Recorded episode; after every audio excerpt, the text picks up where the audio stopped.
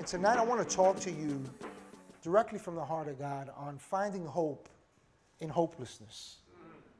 Finding hope in hopelessness. Look, the reality is that we've all been there. Where we have a hope, we look forward with confidence. But you know, life happens. Waves of, of situations happen. And, and uh, you know, I would just ask you to think about, have you ever had a wave of hopelessness wash over you? Have you ever felt like, wow, you know, I, I don't know how this is going to work out, right? It kind of sounds like, well, what if this doesn't work, right? It sounds like, well, what if this, what if things don't change, right? What if we don't make it, right? What if? And I want to point your attention tonight to a portion in Scripture. We've been in a series that we started this past Sunday talking about don't be a Grinch. And I want to kind of pick up where we left off on the Grinch because, and I won't talk too much about the Grinch, but one thing that I, I find interesting about this Grinch is that um, he was a lonely character, right? Lonely and uh, very sour about everything. Um, very grouchy. And the reality is that he had no hope. He saw no, no hope. And I think that we've all, we can all relate to that. So the Scriptures record a time where after a four hundred year span of the people of God, the people of Israel, not hearing from the Lord, not hearing a prophecy, that the heavens opened up and that silence was broken as God brought forth a message. He said, peace on all the earth and among men. And he declared that hope had arisen. He announced the birth of Jesus that had taken place.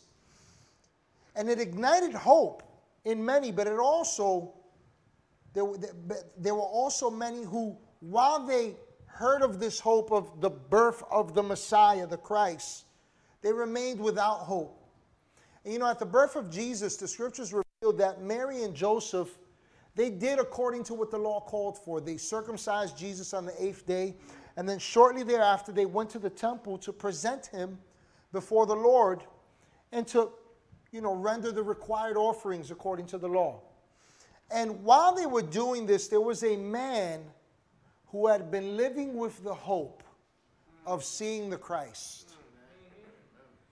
This man knew what all Israel was going through in that he understood we're not hearing from God. And it wasn't that God was silent, per se, because his promises are true. It wasn't that he wasn't present. And so this man was living with this hope in the midst of this hopelessness. And the Scripture says that then he saw Christ. I want us to turn in the Scriptures so that we can see what, the, what we can pull from the Scriptures here tonight. Luke chapter two, starting at verse twenty-five, says that a man named Simeon lived in Jerusalem. And he was a good man, a good man who was devoted to God. And he was waiting for the time when God would come to help Israel. Now watch this. He understood how God would help Israel. The Holy Spirit was with him. Verse twenty-six, the Holy Spirit told him that he would not, that he would not die before he saw the Messiah from the Lord. And the Spirit led Simeon to the temple. And so he was there when Mary and Joseph brought the baby Jesus to do what the Jewish law said they must do. And Simeon, Simeon took this baby in his hands, in his arms. And the Scripture says that he thanked God. And then he declared this, now, Lord, you can let me die. You can let me, your servant, die in peace, as you said. For I have seen with my own eyes how you will save your people. It goes on to say, now all people can see your plan. It's right here. You have come in the form of a man, right here. It says, he is a light to show your way to other nations, and he will bring honor to your people, Israel. And Jesus' father and mother were amazed at, at what Simeon said about him. And the, then Simeon blessed them and said to Mary, many Jews will fall and many will rise because of this boy. he will be a sign from God that some will not accept. Now, like all Israel, Simeon had heard the prophecies of old that were concerning the coming of Jesus into the world. But you see, Simeon was different than most in Israel because Simeon did not give up. Simeon held on in hope despite the disobedience, the, the hardness of heart, the, the, the downhill spiral that Israel had gone in. Simeon held on with hope. It remained intact, his hope, because he knew something that most didn't. He knew something that most don't today. Romans chapter fifteen, verse thirteen puts it this way. It says, may the God of hope do what?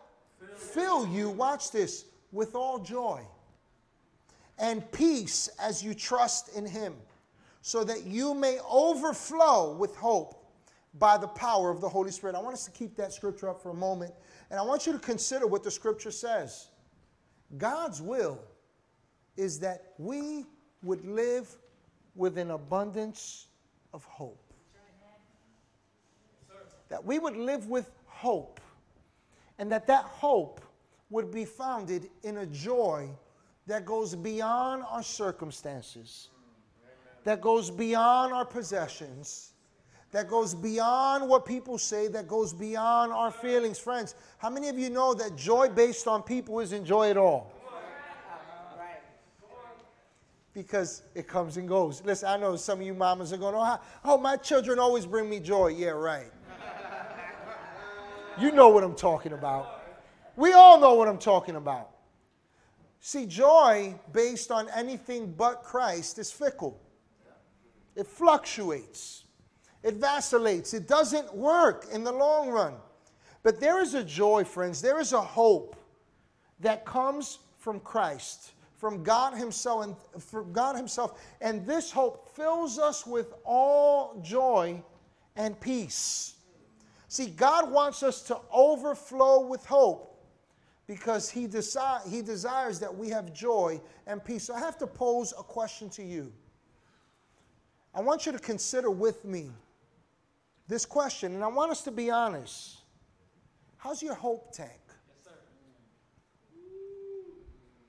How's your joy tank? Do you fluctuate in your joy? Are you up and down? This way, that way? Some days I'm high, some days I'm low. Some days I'm eh. Because friends, the hope of Christ does not fluctuate. It remains the same. The scripture says this, that we now have this hope, right? And it tells us that this hope is an anchor to the soul. Now, you know what's interesting about anchors? Anchors are always beneath the surface. You can't see them, but they hold you down. And friends, you and I, according to the scriptures, have this hope that is in Christ. It is Christ in us, the hope of God's glory. Amen. You know what the scripture is saying when it says that? When it says that we have this hope, that it says that we have Christ in us, which is the hope of glory, it's talking about we have a hope that literally leads us to the place where we see God in his fullness magnified. Amen. Completely. And so, friend, if you're fluctuating in your hope and your joy, God didn't move. We did. God, God remains the same, now and forever, right?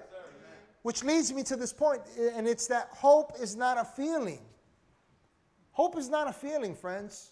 According to what we just read in Romans fifteen, and I mean, I can give you a bunch more scripture. I'm just trying to keep this simple. Hope is not a feeling. Hope is a perpetual life experience because hope, the hope that we have in Christ, does not change, but we change. Therefore, it's important that we understand how to maintain our hope even when we feel hopeless. I was reminded today when I saw this guy, Robert, man, I was telling my wife as soon as I got home, I said, there was there was a moment where, you know, I, I told them what the doctors had said, and I told them, I'm I'm good, man. I'm doing great. And he said to me, I wish that was me. And at that moment, what I did, right there, a bunch of people all around us, I, I said, Robert, I just put my hand on his chest, and I said to him, there was one scripture amongst many that was a rock to me. And I was remembering one particular day when I was in the hospital that I literally could not breathe. Like, literally. Even with tubes in my nose and all these treatments they were giving me and all these pumps and all the stuff they were trying to do, I, I could not breathe. And I felt at that moment like I just couldn't make it. Like, I, I, I really felt like I wasn't going to make it. And in that moment, I was talking to the Lord, and I remember a scripture that rose up in me that I had been reading, which was Job thirty-three four, where Job says this. Job is in affliction. Mm-hmm. But I believe that the reason why Job came out of his affliction is because Job, while he was jacked up in some of his understanding, he understood God rightly in this. In Job thirty-three four, Job says this, "You are the God who made me, and you gave me the breath of life." And that was a scripture in the midst of hopelessness that reminded me, these lungs and this breath and this life is not my own. You gave it to me, Lord. And if you gave me breath of life, then you created me to breathe. And, and at that moment, I remember my lungs just opened. And I just began to breathe. And so in that moment, when I was talking with Robert, I put my hand on his chest and I was sharing with him Job thirty-three four, and I just began to pray for him. And even during worship, I was just remembering him. And I was just praying, Lord, you are the one that quickens our mortal bodies. You are the one that enlightens us to the truth. You are the one that reminds us that your great and precious promises, your answer to them is yes and amen. You are the one who declares that it is your will that we prosper and that we be in health in all things, as our soul prospers. And I was praying for him, prosper him in his soul. Help him see you for who you are, God. And I just began to speak over his lungs. And man, I don't even know if he's watching or not, but I just pray healing. And I thank God for what he's already done for Robert. But look, see, friends, what brought me through wasn't doctors. What brought me through was hope. And it wasn't just my hope. It was the hope of many in this room and many that are part of this family here at Church at the Bridge. Um, it made a difference. And so our hope does not leave us helpless. That we have to remember that our hope is not a feeling. It is a perpetual life experience. In other words, it's meant to continuously be at work in our lives. Right?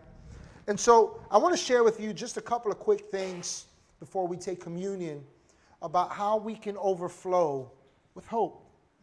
And I want to point your attention to one portion of Scripture, just one.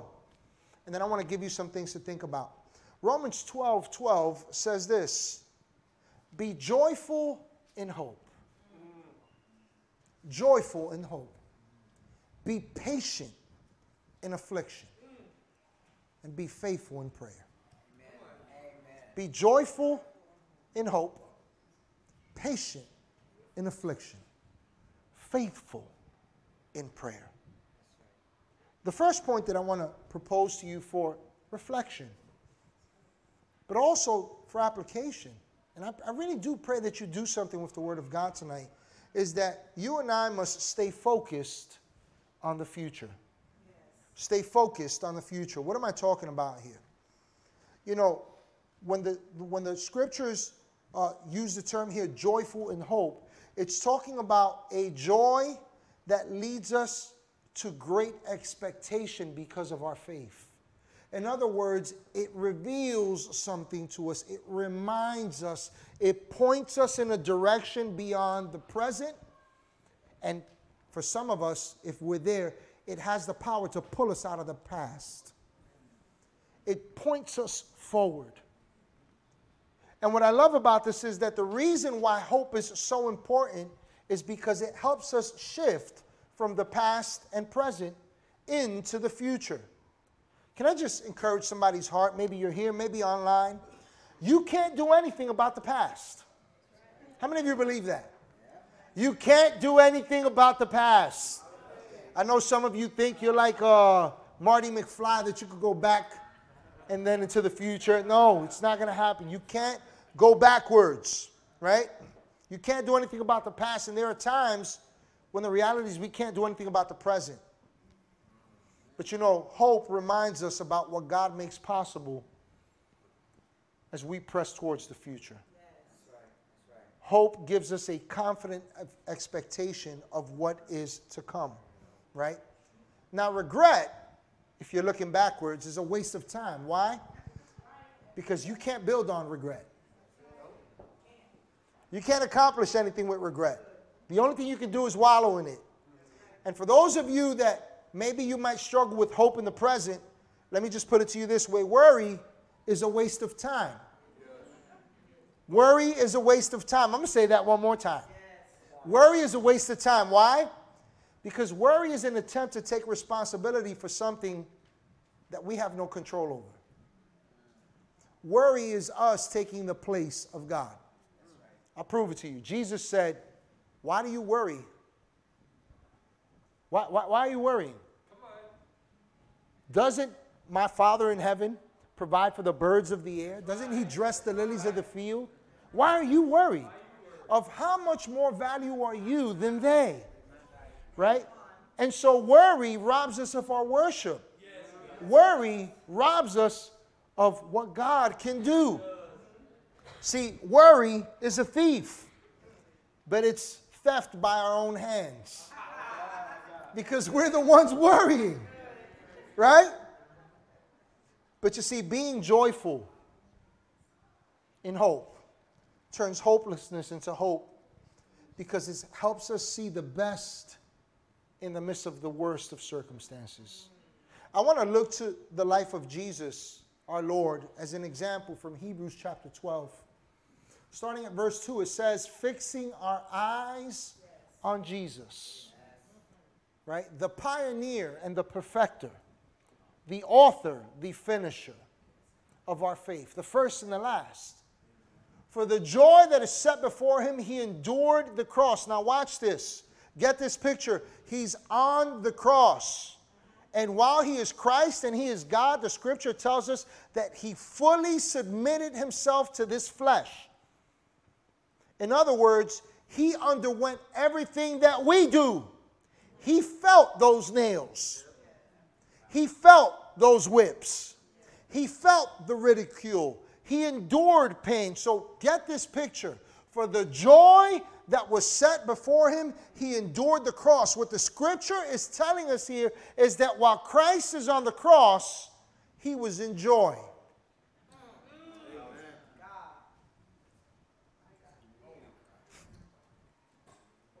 Now I know some of us are saying, yeah, that's Jesus. That's not me. Watch this. Watch how. Watch how. Because let me remind you that the scripture tells us that we do not have a high priest who cannot relate to us. But he underwent everything that we underwent. And he overcame it.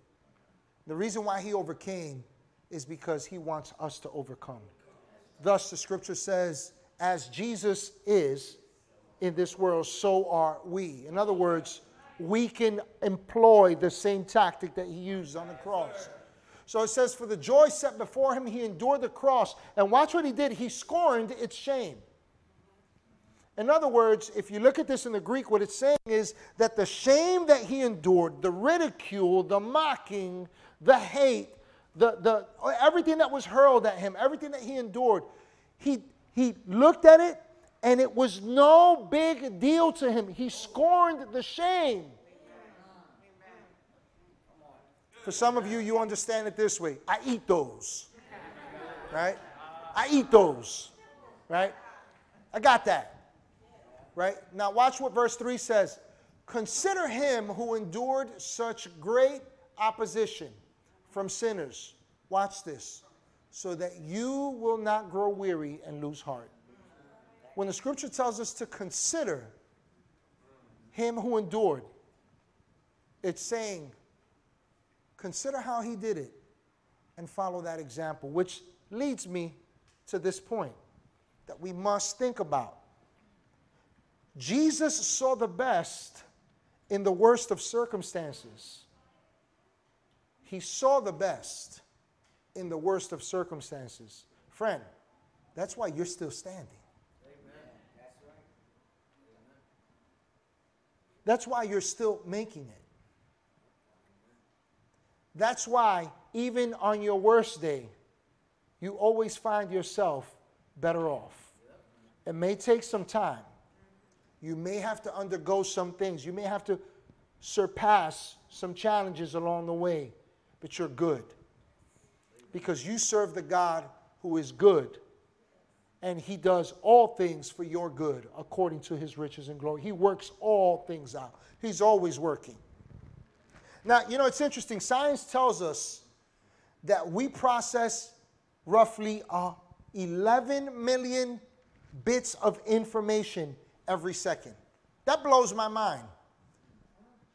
Now, the thing is, we don't see how fast things are happening, but everything from the way your eye is reflecting, refracting light, to how your lungs are responding to the environment around you, to uh, all your sensory nerves, everything, all these things. Your body is receiving all these signals, all this information. But science says that the human brain can only process forty bits of that information per second. That's, that's very interesting. I'll tell you why. Because from those forty bits of information per second, our brains begin to construct what we perceive, what we understand, how we see things. This is why two people can perceive the same thing differently, right? You might see a glass half empty, while you might see a glass half full. You might see the end of the world, while you might see an opportunity. You might see this is a bad day, and you might see this is the beginning of the day and it's going to get better. Yeah. Right? And so what's interesting about this is that this information that we collect without even realizing it, we collect all this different data and we construct remarkably different pictures. And while we can't control the information around us per se, right, by and large, we can control what we focus on. We really can. I'll prove it to you. You ever, uh, I, I remember I, uh, the truck that I have, I, I I had I had seen it a while back, right, when I first before I first got it, and up until that point I had never noticed this truck, right? But all of a sudden I began I, I saw this truck and I was like, ooh, I, I I want that truck. So I began to save and I began to you know kind of put my ducks in a row. But now that this truck was in my purview, right? All of a sudden I began to notice all these similar trucks all around me.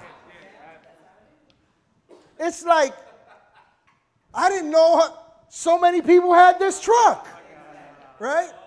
The thing is, the information was always there. They were always there. The book of Ecclesiastes puts it this way: there is nothing new under the sun. It's always there. But you know how, how it becomes a part of our focus? When we begin to center our attention upon it. So let me let me bring this back to what we're talking about here. We're talking about hope in the face of hopelessness. You know, there's always something good in the midst of bad. That's right. Yes, sir. Yes, sir. That's true of you and me, you know that? You know the joy that Jesus saw? He saw sinners. But what he saw was sinners that could become saints. What he saw was us at our worst, but he said, yeah, but there's something worth redeeming there. There's beauty there.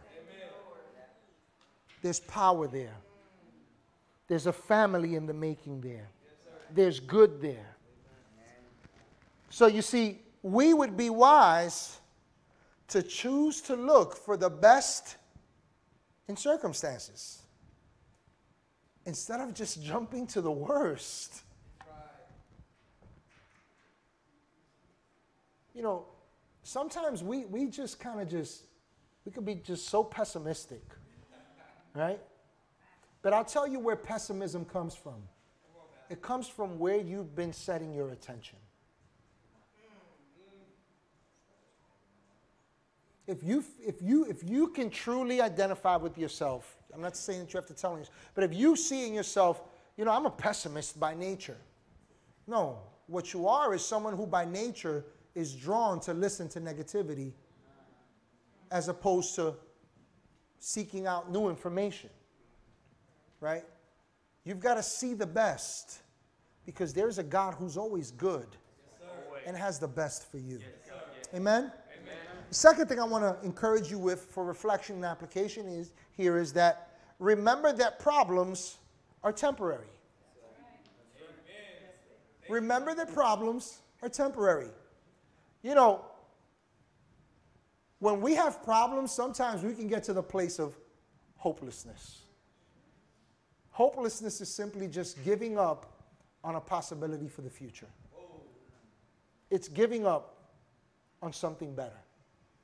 It's just laying down and saying, I give up and I succumb to whatever this story, this negativity, these, these problems are, right? But you see, that's not a recipe for life. See, according to what we read, now remember, we heard, be joyful in hope. Be patient, right? In affliction, right? And so patience is all about the process. Patience is the tool to get us through. Would you agree? Yes. Patience is meant to get us through. And I want to point your attention, uh, your attention to a very familiar passage of Scripture in the book of Isaiah forty, thirty-one. It says, but those who what? Wait, wait right? Those who wait on the Lord shall renew their strength. They shall mount up with wings like eagles. They shall run and not be weary. They shall walk and not faint. Now, this is a very familiar passage of Scripture to many people. But have you ever thought about what the Scripture is actually saying when it says that those who wait upon the Lord shall renew their strength, specifically that they shall mount up with wings like eagles? It's not talking about flying like eagles, friends. It's actually talking about a process that eagles undergo called molting. And what molting basically is, is eagles go through about five different seasons throughout their lifespan of about thirty years or so that they, that they exist. And each time they go through this molting process, here's what happens. Their feathers begin to fall out. Their beaks become calcified. In other words, they grow extra bone, and their head becomes heavy. Their eyes grow weak. Their talons begin to fall, right? And and and and and they and they just can't fly. They're like a chicken. They're grounded. But what's interesting is that the Scripture tells us that those who wait upon the Lord shall renew their strength. And this strength is likened to that of the eagle. Meaning that as we endure the process of patience, watch what happens. You begin to grow a new layer of coating. You begin to develop strength that you did not have. You are stronger, right? You are equipped to go further, farther, higher. And if you're going to be like an eagle, according to the Scripture, when storms come, you learn to fly above them instead of stay in them. My point with this is simply this, that we can be patient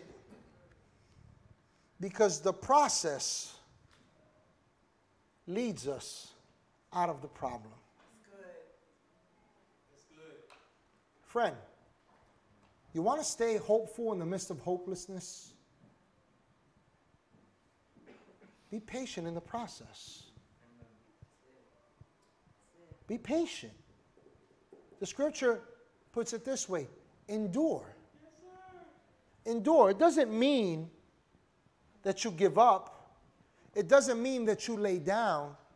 It's interesting, but when the scripture talks about those who wait on the Lord, that's not talk, that, is, that doesn't even depict someone sitting. It's actually the opposite. Think of it this way. When you go to a really good restaurant, right? Like our friends and family night when we serve people, amen, right? Here's what you have is you have a whole bunch of waiters. And you know what waiters do here? Waiters serve. Waiters act. Waiters look for the opportunity to, to jump in. Waiters are action-oriented. Those that wait upon the Lord are in the process of renewing their strength. They are not giving up.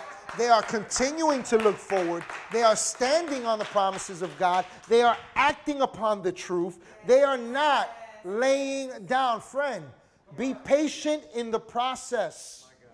Endure. But if you're going to endure, wait. Wait correctly. Amen? The last point I want to leave you with here is that we should be aggressive in prayer. That's right. Yes, I said be aggressive. Like be very aggressive in prayer. Right?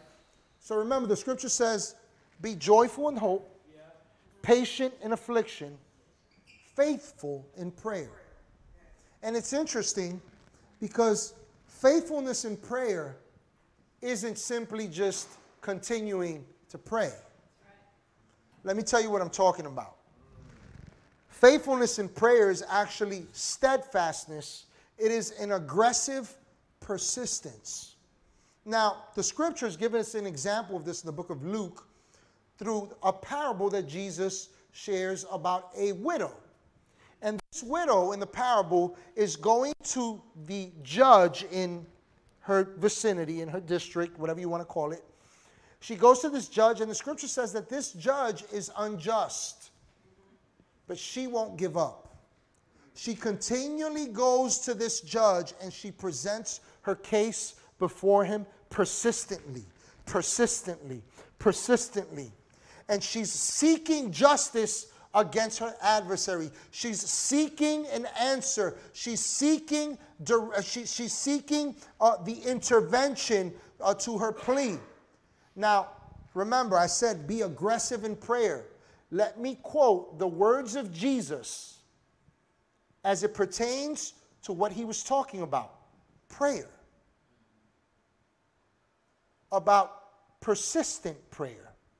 About effective prayer. Luke eighteen five, he says, yet because this widow keeps bothering me, right, in this parable, he says, I will see that she gets justice, watch this, so that she won't eventually come and attack me. My God, my God. You know what he's depicting through this parable? This is someone who understands that prayer is a fight. But it's a fight that's worth it. Yes. I'm gonna get, I can't give up. I'm going to keep praying. I'm going to keep believing. I'm going to keep standing on the promises. I'm going to continue to look forward. See, this woman did not give up.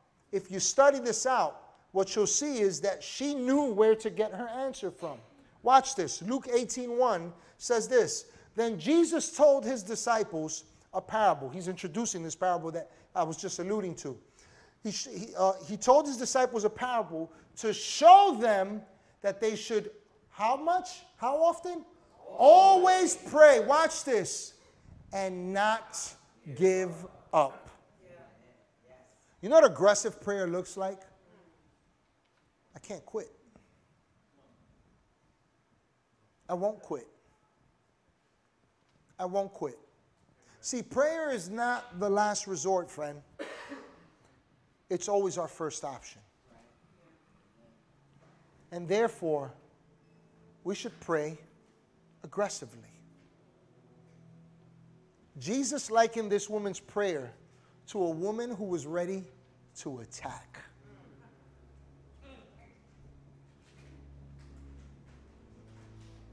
Jesus put it this way when he was referring to how people were responding to the gospel as John announced that the kingdom of God was at hand. He says, and the kingdom of God suffers violence. And the violent, they take it by force. He wasn't talking about people being violent against the gospel. He was talking about people who had this attitude that says, I have to have it at all costs. Amen. Friends, hope.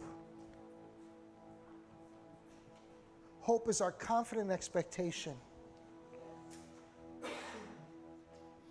of a God who is good, a God who has already promised and declared that his answer to every single promise is yes and amen. Yes, and so be it. Hey everybody, thank you so much for joining us here at Church at the Bridge today. I pray that you had a personal encounter with God, that he spoke to you powerfully, and that he met you at your place of need with this message. I also want to encourage you to go ahead and subscribe to our YouTube page. By doing so, you'll be able to check out past messages, uh, past events that we've done. You'll also be able to see what's happening now and those things that are to come. And lastly, I'd like to invite you to join with us in all that God is doing with your giving. Feel free to do so on our website. Again, thank you again for joining us, and I can't wait to connect with you next week.